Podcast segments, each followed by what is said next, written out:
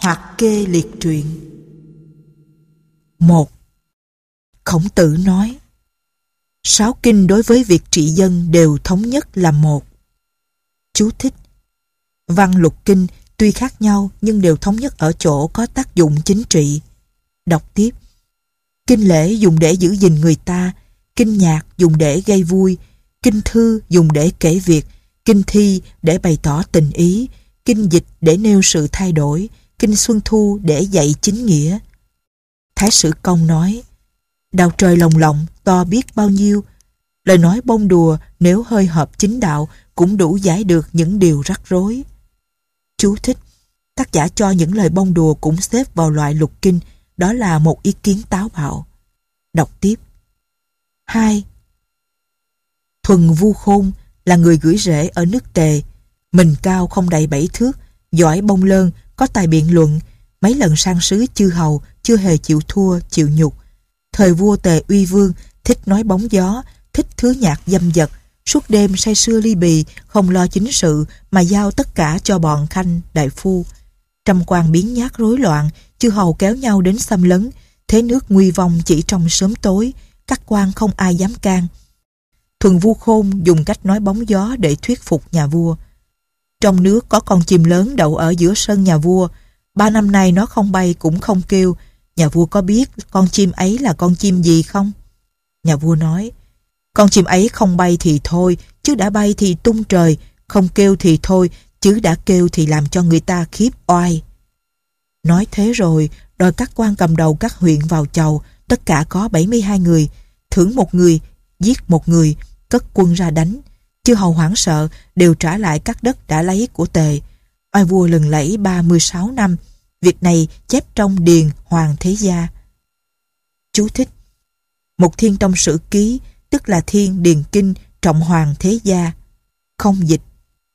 Đọc tiếp. Năm thứ 8 thời Uy Vương, năm 371 trước công nguyên, nước sở đem đại quân đánh tề, vua tề sai thuần vua khôn sang triệu xin quân cứu viện. Vua sai đem đi 100 cân vàng, 10 cổ xe, 4 ngựa. Khôn ngửa mặt lên trời cả cười, đứt cả giải mũ. Vua hỏi, tiên sinh chơi ít sao? Khôn nói, đâu dám thế. Vua nói, thế cười là muốn nói gì? Sáng nay thần từ phương Đông lại đây, thấy bên đường có kẻ cầu thần ruộng, đem bày ra một chén rượu, một chân giò mà khấn. Ruộng cao đầy thúng, ruộng thấp đầy xe, ngũ cốc được lớn, đầy nhà ê hề. Thần thấy nó đưa lễ thì ít mà lòng mong thì quá nhiều cho nên cười. Tề uy vương bèn cho đem thêm một nghìn cân vàng, mười đôi ngọc bích trắng, trăm cổ xe bốn ngựa. Khôn từ biệt ra đi. Sang triệu, vua triệu cho sang một nghìn cổ xe bọc da, mười vạn quân tinh nhuệ. Vua sở nghe tin đang đêm rút quân về. Uy vương cá mừng, đặt tiệc ở hậu cung, mời khôn cho ứng rượu, hỏi. Tiên sinh uống được bao nhiêu rượu thì sai? Khôn đáp, thần uống một đấu cũng sai, một học cũng sai. Chú thích, một học bằng 10 đấu. Đọc tiếp. Uy Vương nói, tiên sinh uống được một đấu đã say thì uống thế nào được một học? Tiên sinh có thể cho biết tại sao lại nói như vậy không? Khôn nói, nếu cho rượu uống trước mặt đại vương có quan chấp pháp đứng bên cạnh, quan ngự sử nấp sau lưng thì khôn sợ hãi cúi đầu mà uống, chỉ mới một đấu đã sai. Chú thích, chấp pháp và ngự sử đều là những quan coi về nghi lễ. Đọc tiếp. Nếu cha mẹ có khách quý, khôn vén áo khom lưng hầu rượu ở trước mặt, thỉnh thoảng bàn cho mấy giọt rượu thừa lại phải bưng chén chúc thọ, phải đứng lên hầu rượu luôn, như thế chỉ mới hai đấu đã sai. Còn nếu bạn bè chơi bời lâu ngày không gặp nhau, bỗng nhiên gặp gỡ, mừng rỡ kể chuyện cũ, đem chuyện riêng ra nói cùng nhau, như thế có thể uống được năm sáu đấu là sai. Nhưng đến như ngày hội ở nhà quê, trai gái ngồi lẫn lộn, mời rượu dằn dai, đánh bạc, ném hồ, kéo nhau tụm năm tụm ba, nắm tay cũng không ai phạt, mắt nhìn nhau cũng không ai cấm. Đằng trước có cái hoa tai đánh rơi, đằng sau có cái trăm bị bỏ sót. Khôn trộm lấy thế làm vui, có thể uống tám đấu cũng chỉ say hai phần. Khi trời chiều tiệc vãng, dồn chén ngồi kề, gái trai cùng chiếu, giày dép lẫn lộn, chén bàn bừa bãi, trên thềm tắt đuốc, chủ nhân giữ khôn ở lại mà tiễn khách ra, áo là cởi bỏ, thoáng thấy mùi hương phân phức. Trong lúc bấy giờ khôn rất vui, có thể uống được một học. Vì vậy nói rượu quá hóa loạn, vui quá hóa buồn, muôn việc đều thế, mọi việc đều không thể quá, hãy quá thì hỏng. Nên dùng lối nói bóng mà can ngăn. Vua Tề nói, hay. Bèn bãi bỏ việc uống rượu suốt đêm cho Khôn coi việc tiếp khách chư hầu. Khi các tôn thất đặt tiệc rượu, Khôn thường ngồi một bên. 3. Sau đó, hơn 100 năm, ở nước sở có Ưu Mạnh. Ưu Mạnh là người nhặt công ở nước sở, mình cao tám thước, giỏi biện bác, thường dùng lời nói bông đùa để tỏ ý can ngăn. Thời sở Trang Vương có con ngựa yêu, cho mặc áo gấm, đặt dưới mái nhà có chạm trổ, đứng trên cái giường không có màn, cho ăn táo khô. Con ngựa mắc bệnh béo mà chết, nhà vua sai quần thần để tang, muốn dùng quan khách khâm liệm, chôn theo lễ đại phu. Những người xung quanh can ngăn là không nên, nhà vua ra lệnh. Ai dám can ngăn về việc ngựa thì bị tội chết. U Mạnh nghe vậy, vào cửu điện ngẩng đầu lên trời, khóc rống. Nhà vua kinh ngạc hỏi vì sao. U Mạnh nói, con ngựa là vật nhà vua yêu, một nước đường đường. Như nước sở làm cái gì chẳng được mà lại phải chôn theo lễ đại phu. Như thế thì quá bạc. Tin chôn theo lễ nhà vua. Nhà vua nói, chôn như thế nào?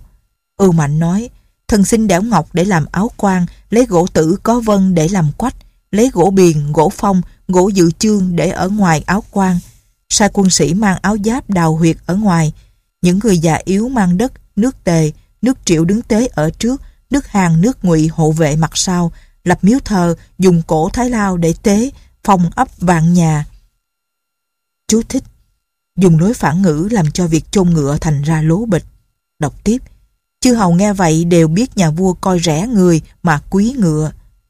Chú thích Then chốt là ở câu này. Đọc tiếp Nhà vua nói, Quả nhân sai lầm đến thế à Bây giờ nên làm thế nào Ưu Mạnh nói, Xin đại vương chôn như chôn súc vật, Lấy bếp để làm quách, Lấy vạt đồng để làm quan tài, Thêm vào gừng để làm gia vị, Đặt trên mâm cổ mọc lan Lấy gạo nếp để tế, Cho mặc áo lửa để chôn vào trong bụng người ta. Nhà vua bèn sai người giao ngựa cho viên quan lại coi việc bếp nút Không khiến thiên hạ nói đến việc chôn ngựa nữa. Tướng quốc nước sở là tôn thúc ngao, Biết ưu mạnh là người hiền Nên chơi thân với mạnh. Đến khi mắc bệnh sắp chết, Ngao trối lại với con rằng, Ta chết, Mày thế nào cũng nghèo khổ. Mày đến gặp ưu mạnh, Nói rằng mày là con ông tôn thúc ngao.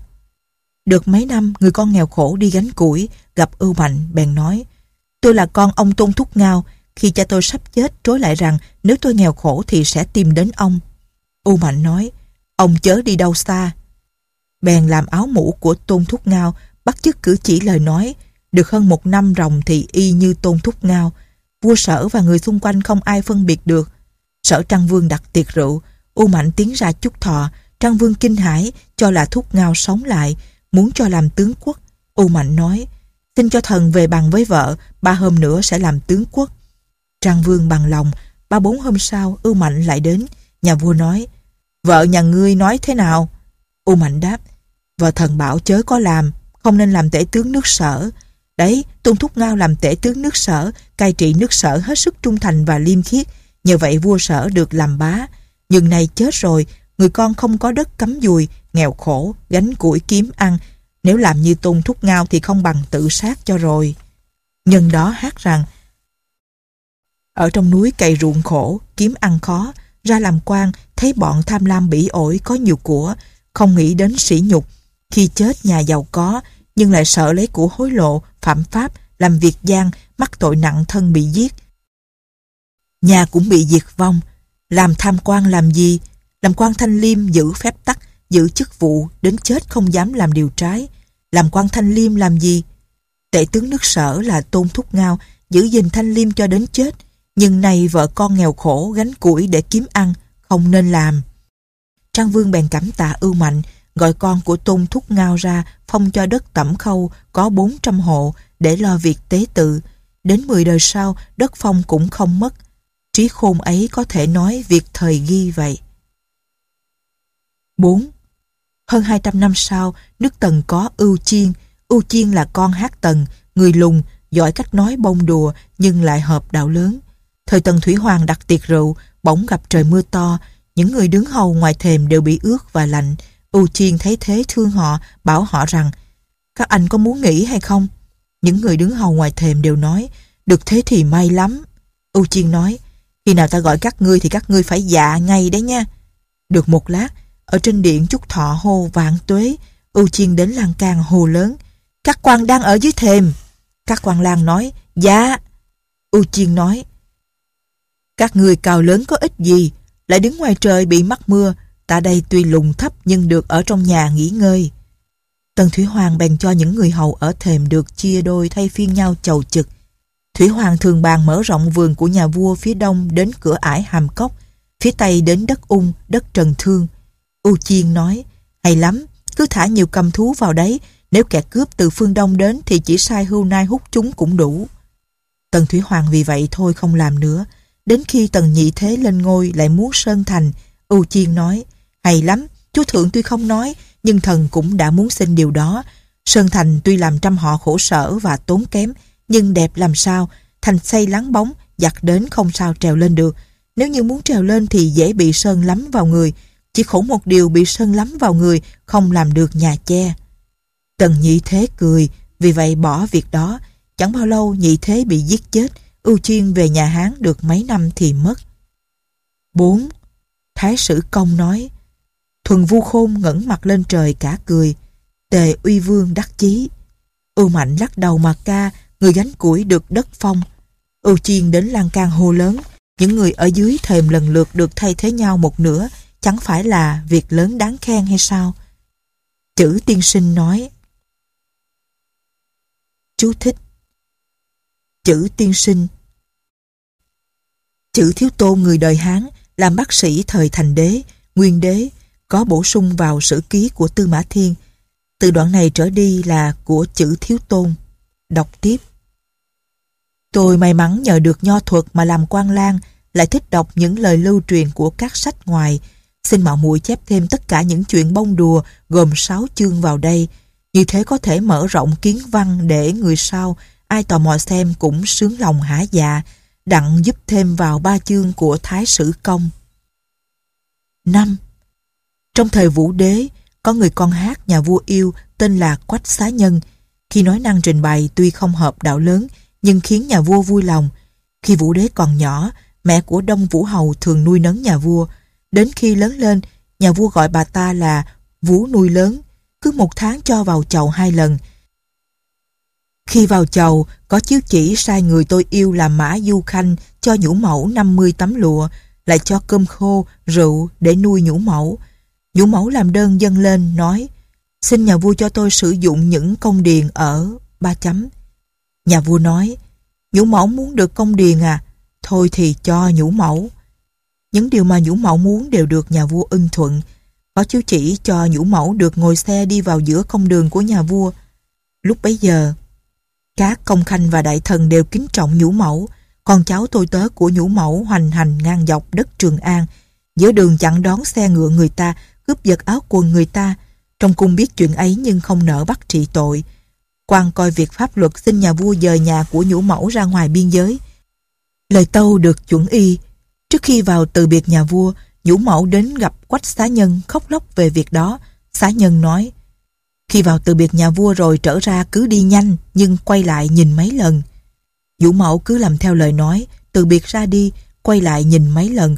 Quách xá nhân lớn tiếng mắng. Ô kìa, cái mụ già này, sao không đi nhanh cho rồi? Bệ hạ lớn rồi, có cần bú mớm mày nữa đâu, quay lại nhìn làm cái gì? Nhà vua thương hại bà ta, bèn ra lệnh đình chỉ, không dời nhũ mẫu ra ngoài biên giới nữa, phạt đầy người dèm pha. 6. Thời Vũ Đế có người nước tề, họ Đông Phương tên là Sóc, thích đọc sách truyện xưa, yêu đạo nho, xem nhiều sách các nhà. Lúc đầu, Sóc vào Trường An, đến công xa dân thơ, vào khoảng 3.000 thẻ tre. Chú thích Bây giờ chưa có giấy, ghi chép dùng dao khắc vào gỗ, tre. Đọc tiếp. Công xa, sai hai người ôm thẻ tre đưa lên mới nổi. Chú thích Công xa, chức quan coi việc giấy tờ các nơi đưa đến nhà vua hoặc nhà vua đi các nơi. Nhà vua ở trong cung đọc ngừng lại chỗ nào thì đánh dấu chỗ đó. Đọc hai tháng mới hết. Chiếu cho sóc làm quan lang, thường hầu ở bên cạnh nhà vua. Nhà vua mấy lần gọi đến trước mặt để nói chuyện. Không lần nào nhà vua không vui lòng, có khi cho thức ăn trước mặt vua. Sóc ăn xong còn bao nhiêu thịt thì mang đi, làm bẩn hết cả áo. Mấy lần nhà vua thưởng lụa là Sóc vác lên vai mà đi, dùng tất cả lụa tiền vua cho để lấy những người con gái đẹp và trẻ ở Trường An. Cứ lấy được một năm lại bỏ, lấy người vợ khác. Nhà vua cho được bao nhiêu tiền đều tiêu hết vào việc lấy vợ. Các quan lang xung quanh nhà vua phân nửa gọi Sóc là anh cuồng. Nhà vua nghe vậy nói nếu Sóc làm quan mà không có điều này thì các người làm sao kịp nó được. Sóc cử con làm quan lang, lại làm người yết giả để chầu trực, thường cầm cờ tiết đi sứ. Sóc đi trong điện có quan lang bảo, người ta đều bảo tiên sinh là người cuồng. Sóc nói, như bọn sóc đây có thể gọi là trốn đời ở giữa triều đình vậy, người đời xưa mới trốn đời ở trong núi sâu. Sóc thường ngồi trên chiếu uống rượu, say bò trên đất mà hát. Luân lạc cùng với bọn thế tục ở ẩn cửa kim mã. Trong cung điện có thể trốn đời bảo toàn thân mình cần gì phải vào nơi núi sâu ngồi dưới lều cỏ. Cửa kim mã là cửa quan, hai bên có hai con ngựa đồng nên gọi là cửa kim mã. Sóc thường cùng với các bác sĩ họp nhau trong cung bàn luận. Những người kia hỏi vặn sóc. Tô Tần, Trương Nghi một khi gặp các vị vua có vạn cổ xe đều lên địa vị khanh tướng, ơn đức lưu lại đến đời sau. Nay ông trao dồi đạo tiên vương, hâm mộ cái nghĩa của thánh nhân, đọc thuộc ngâm nga lời của kinh thi, kinh thư, bách gia, kể không thể hết. Viết ở trên tre lụa cho rằng trong thiên không ai bằng mình. Như thế có thể gọi là kẻ biết nhiều, có tài biện luận vậy. Nhưng ông đem hết sức lòng để thờ thánh đế. Đến nay, ngày qua tháng lại đã được mấy chục năm ròng mà chức quan chẳng qua chỉ thị lan. Chú thích Chức thị lan đời Hán chỉ có nhiệm vụ cầm kích canh phòng trong cung, các chức thị lan triều Nguyễn là một chức quan to. Đọc tiếp. Địa vị thực ra chỉ cầm kích để hầu, như thế có phải còn điều gì thiếu sót chăng? Thực là tại làm sao? Đông Phương Sóc nói, đó không phải là điều các ông biết được. Thời xưa khác, thời nay khác, có phải giống nhau đâu. Thời Trương Nghi, Tô Tần ngày xưa là lúc nhà Chu tan rã, chư hầu không vào chầu. Về chính trị thì dùng võ lực tranh nhau quyền thế, đem binh giữ nhau, thùng tính nhau còn lại 12 nước không ai hơn ai. Chú thích Thời Tô Tần Trương Nghi Đọc tiếp Nước nào được kẻ sĩ thì mạnh, nước nào mất kẻ sĩ thì mất nước. Vì thế cho nên kẻ sĩ nói được nghe, đi được lọt, thân mình ở địa vị tôn quý, ân đức để lại đời sau, con cháu mãi mãi vinh hiển. Ngày nay không phải như thế nữa. Thánh đế ở trên, ân đức tưới khắp thiên hạ, chư hầu theo phục, uy thế vang đến tứ di, ở ngoài bốn biển cũng đều liền như chiếu, thế yên ổn như cái chậu úp sắp. Tất cả thiên hạ đều cân bằng, thu vào một nhà. Có việc gì muốn làm thì dễ như trở bàn tay. Bây giờ người hiền người dở có khác gì nữa đâu. Trong lúc này thiên hạ to lớn, kẻ sĩ và dân chúng đông đúc. Những người đem hết tâm lực, học thuyết, kéo nhau tụ tập, không thể kể hết. Những kẻ hết sức theo nghĩa, ăn mặc còn thiếu thốn, có kẻ mất cả thể diện, gia thế. Giả sĩ Trương Nghi Tô Tần cùng tôi đều sinh ra đời này thì họ sẽ không được chức quan trưởng cố, chứ làm gì mong đến chức thường thị thị lan. Chuyện có câu, trong thiên hạ nếu không có điều nguy hại, tai họa thì tuy thành nhân cũng không có chỗ thi thố tài năng. Trên dưới hòa hợp thì tuy người hiền cũng không có cách gì lập công. Cho nên nói rằng thời đổi khác thì việc đổi khác. Tuy nhiên điều đó đâu phải là để ta không lo tu thân. Kinh thi nói, chung đánh ở cung tiếng vang ra ngoài, hạt kêu nơi ao đầm xa xôi, tiếng nghe trên trời. Nếu mình tu thân lo gì không được hiển vinh, xưa Thái Công lo làm việc nhân đức, năm 72 tuổi gặp Văn Vương, được thực hành cái thuyết của mình, được phong đất ở tề 700 năm mà không dứt. Chính vì vậy cho nên kẻ sĩ ngày đêm lo lắng, trao dồi việc học, thực hành đạo nghĩa, không dám thôi. Nay những người xử sĩ, tức kẻ sĩ ở nhà chưa ra làm quan. Trên đời, tuy chưa gặp thời, vẫn đứng nghiễm nhiên ở một nơi, một mình sừng sững trên xem hứa do dưới nhìn tiếp dư. Chú thích. Hứa do là ẩn sĩ. Nghiêu nhường ngôi cho hứa do, hứa do không nhận. Tiếp dư là ẩn sĩ ở nước sở cùng thời với khổng tử. Đọc tiếp. Theo sách lược của Phạm Lãi, trung thành hợp với tử tư, thiên hạ hòa bình tu thân để giữ mình. Nếu mình cô độc ít có bạn bè thì đó là lẽ thường. Các ông sao lại nghi ngờ ta? Các vị bác sĩ đều im lặng không biết lấy gì đáp lại. Ở lan can nhà gác sau cung kiến chương có con vật xuất hiện, hình nó giống như con nai.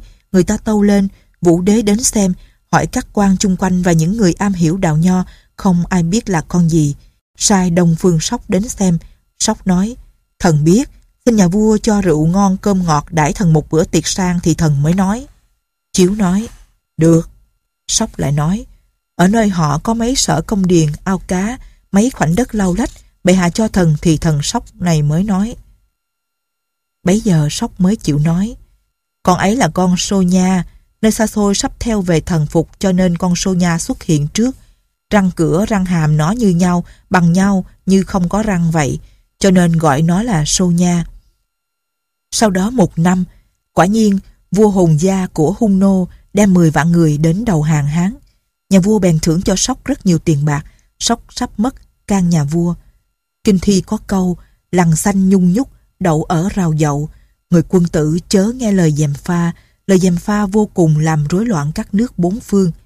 Xin bệ hạ đuổi xa bọn xu nịnh, gạt bỏ lời dèm pha. Nhà vua nói, ngày nay Đông Phương Sóc cũng nói những lời hay như thế sao? Và lấy làm lạ, được ít lâu quả nhiên Sóc mắc bệnh chết. Chuyện có câu, con chim sắp chết thì tiếng kêu thảm thương, con người sắp chết thì lời nói hay là ý nghĩa như vậy. Chú thích, luận ngữ, thiên thái bá. Đọc tiếp. 7. Trong thời vũ đế, đại tướng quân Vệ Thanh là anh của Vệ Hậu, được phong làm Trường Bình Hầu. Vệ Thanh đem quân đi đánh hung nô, đến Dương Ngô Thủy chém thủ cấp, bắt giặc, có công trở về, vua ban chiếu thưởng một ngàn cân vàng. Chú thích Dương Ngô Thủy hiện nay là biên giới phía bắc nước Cộng hòa Nhân dân Mông Cổ. Đọc tiếp Khi tướng quân ra khỏi cửa cung, có người nước tề là Đông Quách Tiên Sinh về làm phương sĩ cho nên chầu trực ở nha môn công xa. Giữa đường ngăn xe của vệ tướng quân lại mà nói xin cho trình bày sự việc. Tướng quân dừng xe lại cho Đông Quách tiên sinh đến trước mặt. Đông Quách đến bên xe nói Vương phu nhân mới được nhà vua yêu, nhà phu nhân nghèo. Nay tướng quân mới được ngàn cân vàng, nếu đem một nửa cho người bà con của vương phu nhân, nhà vua biết thế nào cũng vui lòng. Điều đó có thể gọi là kế lạ và nhanh vậy. Vệ tướng quân cảm tạ và nói Tiên sinh bày cho tôi cái kế hay, tôi xin vâng lời. Đoạn vệ tướng quân đem 500 cân vàng làm lễ chúc thọ thân nhân của vương phu nhân. Vương phu nhân đem việc ấy nói với vũ đế. Vũ đế nói, đại tướng quân không biết điều đó đâu. Hỏi vệ thanh, ông nghe theo kế của ai? Vệ thanh đáp, nghe theo lời người chờ chiếu là Đông Quách Tiên Sinh. Nhà vua gọi Đông Quách Tiên Sinh vào và cho làm đô úy ở quận. Đông Quách Tiên Sinh đã lâu ngồi chờ chiếu ở công xa, nghèo khổ, đói rét, quần áo rách rưới, giày không còn nguyên. Khi đi giữa tuyết, giày chỉ còn mu ở trên mà không có đế, chân dẫm đất. Người trên đường cười chế nhạo, Đông Quách tiên sinh trả lời ngay. Ai có thể đi trên tuyết mà khiến cho người ta thấy ở trên là giày, ở dưới vẫn là chân được đâu. Đến khi được bổ làm quan 2.000 học lương, Đông Quách tiên sinh mang giải ấn xanh ra khỏi cửa cung đến tạ người chủ trọ. Chú thích Đô úy mang giải ấn màu xanh. Đọc tiếp. Thì ra, người này trước đây cũng là người chờ chiếu làm quan như mình, đứng tuyển mình ở ngoài đô thành. Đồng quách tiên sinh lên đường Vinh Hoa lập danh trong đời. Có thể nói là người mặc áo ngắn mà mang đồ quý vậy. Khi ông ta nghèo khốn, không ai nhìn ngó. Đến khi giàu có, người ta lại tranh nhau xu phụ. Ngạn ngữ có câu, xem ngựa thấy nó gầy nên không biết là ngựa hay, xem kẻ sĩ thấy họ nghèo nên không biết họ giỏi. Phải chăng là ý nghĩa như vậy? Vương phu nhân ốm nặng, nhà vua thân hành đến hỏi. Con nàng sẽ làm vương, nàng muốn con nàng làm vương ở đâu? Vương phu nhân đáp. Muốn làm vương ở Lạc Dương. Nhà vua nói, không được, Lạc Dương có kho vũ khí, kho lúa, giữ cửa quan, là yết hầu của thiên hạ. Từ tiên đế đến nay, không hề đặt vương ở đấy. Nhưng các nước ở Quang Đông không có nước nào lớn bằng nước tề, có thể cho làm tề vương. Vương phu nhân lấy tay đập vào đầu kêu, thế thì may lắm. Vương phu nhân chết, hiệu là tề vương thái hậu. Chú thích, điều đó chứng tỏ con sẽ làm tề vương. Đọc tiếp. 7. Ngày xưa Tề Vương sai thuần vu khôn dân chim học cho nước sở, đi khỏi cửa ấp, giữa đường chim bay mất, chỉ còn lại cái lồng không. Thuần vu khôn đặt lời nói dối, đến gặp sở vương. Tề Vương sai thần đem chim hoàng học đến biếu, khi đi qua trên mặt nước, thần không nỡ để cho chim khác nên đem ra cho uống. Chim bỏ thần bay mất, thần muốn đâm bụng thắt cổ mà chết, nhưng sợ người ta nói rằng nhà vua vì việc chim muôn mà bắt kẻ sĩ phải tự sát. Học là một thứ chim có nhiều giống. Thần muốn mua chim khác thay vào, nhưng sợ làm thế là không tin và lừa dối nhà vua. Thần muốn chạy trốn sang nước khác, nhưng đau lòng về việc sứ thần qua lại giữa hai vị vua bị đoạn tuyệt, cho nên thần đến đây dập đầu xin chịu tội với đại vương. Vua sở nói, tốt lắm, tề vương có kẻ sĩ trung tính như thế sao? Bèn thưởng rất hậu, tiền bạc gấp đôi so với việc hiến chim học. 8. Trong thời vũ đế, nhà vua mời thái thú Bắc Hải đến nơi nhà vua ở. Người lo việc giấy tờ là ông Vương xin được cùng đi với thái thú, nói tôi sẽ giúp ích được cho ông. Thái thú bằng lòng, các viên thuộc lại trong phủ đều nói ông Vương là người thích rượu, lắm lời nhưng trống rỗng, sợ không thể cùng đi. Thái thú nói ý ông ta muốn đi, ta không thể trái. Bèn cùng ông ta đi, đến chờ chiếu nhà vua ở cửa cung. Ông Vương chỉ mang tiền mua rượu, cùng viên quan coi vệ binh, uống say cả ngày, không gặp thái thú. Thái thú vào quỳ bái kiến, ông Vương nói với viên quan coi cửa. Nhờ ông ngoảnh vào cửa quan gọi vọng ông chủ tôi giúp. Quan coi cửa cung gọi thái thú, thái thú đến thấy ông Vương ở đằng xa. Ông Vương nói, nếu thiên tử hỏi ngài cai trị đất Bắc Hải như thế nào mà không có trộm cướp, thì ngài trả lời như thế nào? Thái thú đáp, chọn và cất nhắc đúng người tài, ai cũng dùng đúng năng lực của họ, thưởng những người giỏi, phạt những người kém. Ông Vương nói, đáp như thế là tự đề cao, tự khoe công, không nên. Ngài cứ đáp, đó không phải là sức của thần, đó là nhờ thần linh uy vũ của bệ hạ đã cảm hóa được lòng dân. Được, phải đấy. Khi thái thú được triệu vào, đến dưới điện có chiếu hỏi, nhà ngươi cai trị đất Bắc Hải như thế nào mà trộm cướp không nổi lên? Thái thú dập đầu đáp, đó không phải là công của thần, đó là nhờ thần linh uy vũ của bệ hạ cảm hóa được lòng dân. Vũ đế cả cười nói, Ủa, ông làm sao có được lời nói của bậc trưởng giả mà trình bày như vậy? Ai bày cho ông đấy? Thái thú đáp, tôi học của người coi việc văn thư. Nhà vua hỏi, ông ta nay ở đâu? Ở ngoài cửa cung. Nhà vua cho chiếu gọi vào, cho ông vương làm thủy hành thừa. Tức, người giúp việc cho thủy hành đô úy cho Thái thú Bắc Hải làm thủy hành đô úy. Tức, chức coi vườn thượng lâm của nhà vua. Truyện có câu, lời nói đẹp có thể đem ra mà mút được, phẩm hạnh cao quý có thể làm cao hơn người được. Người quân tử lấy lời nói để tiễn nhau, kẻ tiểu nhân lấy tiền của để tiễn nhau. 9. Thời Ngụy Văn Hầu, Tây Môn Báo làm huyện lệnh ở ấp nghiệp. Báo đến ấp nghiệp, gặp các trưởng lão hỏi dân tình khổ sở vì điều gì, các vị trưởng lão nói, khổ vì chuyện Hà Bá lấy vợ nên dân nghèo. Báo hỏi tại sao, họ đáp, quan tam lão và những người thuộc lại mỗi năm thu thuế trăm họ được mấy trăm vạn để cưới vợ cho Hà Bá. Chú thích quan tam lão, chức quan ngày xưa coi việc giáo huấn trong làng. Đọc tiếp. Còn bao nhiêu thì giao cho ông đồng bà cốt chia nhau mang về, Đến lúc ấy, bọn bà cốt đi thấy nhà nào có con gái đẹp thì nói nên gả cho Hà Bá và đem đồ xính lễ đến cưới. Họ tắm rửa cho cô ta xong, lấy the lụa mặc cho cô ta, cho ở một mình, ăn chay, dựng nhà trai cung ở trên bờ sông Hoàng Hà, bay cờ đỏ màn the, cho người con gái sống ở trong cung. Cô ta có đủ thịt bò, rượu, cơm, làm như thế hơn 10 ngày, sau đó lại đánh phấn tô điểm cho cô ta, chuẩn bị giường chiếu như cô dâu thật, để cô gái trên giường cho trôi ở sông Hoàng Hà. Lúc đầu còn trôi ở trên mặt nước, đi đến mấy dặm rồi mới chìm. Nhà nào có con gái đẹp cũng rất sợ ông đồng bà cốt bắt gả cho Hà Bá. Cho nên nhiều người mang con gái trốn đi nơi xa, vì thế trong thành vắng tanh không người lại càng đói kém. Tục này đã có từ lâu, dân gian có câu tục ngữ tương truyền. Nếu không lấy vợ cho Hà Bá thì nước dâng lên chết hết dân. Tây Môn Báo nói, khi nào Hà Bá lấy vợ, xin cụ Tam Lão, các ông đồng bà cốt, các phụ lão tiễn người con gái trên sông Hoàng Hà đến nói với tôi, tôi cũng muốn tiễn cô ta. Họ đều nói, dạ. Đến hôm ấy, Tây Môn Báo đến họp trên sông Hoàng Hà, cụ Tam Lão, các thuộc lại, những người tai mắt, các bô lão trong làng và nhân dân đến xem, hai ba nghìn người. Bà Cốt là một bà già, tuổi đã 70, bọn con gái làm đệ tử theo bà đến 10 người, tất cả đều mặc áo the mỏng đứng đằng sau bà cúc chính. Tây Môn Báo nói, gọi người vợ Hà Bá đến đây xem xấu đẹp thế nào. Người ta liền dẫn người con gái ở trong màn ra trước mặt báo.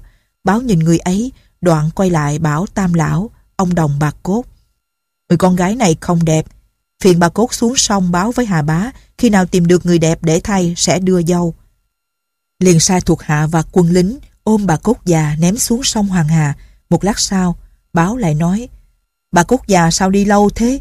Các đệ tử phải dục bà ấy đi chứ. Lại sai ném một người đệ tử xuống sông. Một lúc sau, báo lại nói, đệ tử sao lâu về thế? Phải sai một người nữa đi dục họ về. Lại ném một đệ tử xuống sông nữa. Tây môn báo lại nói, bà Cốt già và đệ tử đều là đàn bà con gái không thể trình bày công việc được. Xin phiền vị tam lão xuống trình bày đầu đuôi. Lại sai ném tam lão xuống sông Hoàng Hà tay môn báo cắm bút lên đầu, làm ra vẻ cung kính quay về phía sông một hồi lâu. Các vị trưởng lão và thuộc lại đứng bên cạnh đều sợ hãi. tay môn báo quay lại nói Bà Cốt già, tam lão không về, bây giờ làm thế nào? Muốn sai một người thuộc lại và một người trưởng lão xuống dục. Hai người này dập đầu van xin, đầu muốn vỡ, máu chảy lên láng trên mặt đất, sắc mặt xám như tro nguội. Tây môn báo nói Được, ta hãy đợi một chút. Một lát sau, Tây môn báo bảo Ông lại đứng đây, Hà bá giữ khách như thế lâu rồi, cho tất cả về nhà. Thuộc lại và dân chúng ấp nghiệp đều hoảng sợ, từ đó về sau không ai dám nói đến việc Hà bá lấy vợ nữa. Tây môn báo sai dân đào 12 con ngòi để đem nước sông Hà vào tưới ruộng của dân. Ruộng đều đầy nước. Lúc bấy giờ dân chúng đào ngòi rất khổ cực, không muốn làm. Báo nói, dân chúng có thể vui thích khi việc đã thành, nhưng không thể cùng họ lo toan khi bắt đầu làm. nay các cụ và con em tuy lo lắng khổ sở vì ta, nhưng 100 năm sau thế nào con cháu của các cụ cũng sẽ nhớ đến lời ta. Đến nay, nhờ được thủy lợi, nhân dân đều được no đủ, giàu có. 12 con ngòi chạy thẳng, cắt mấy đường đi của xe.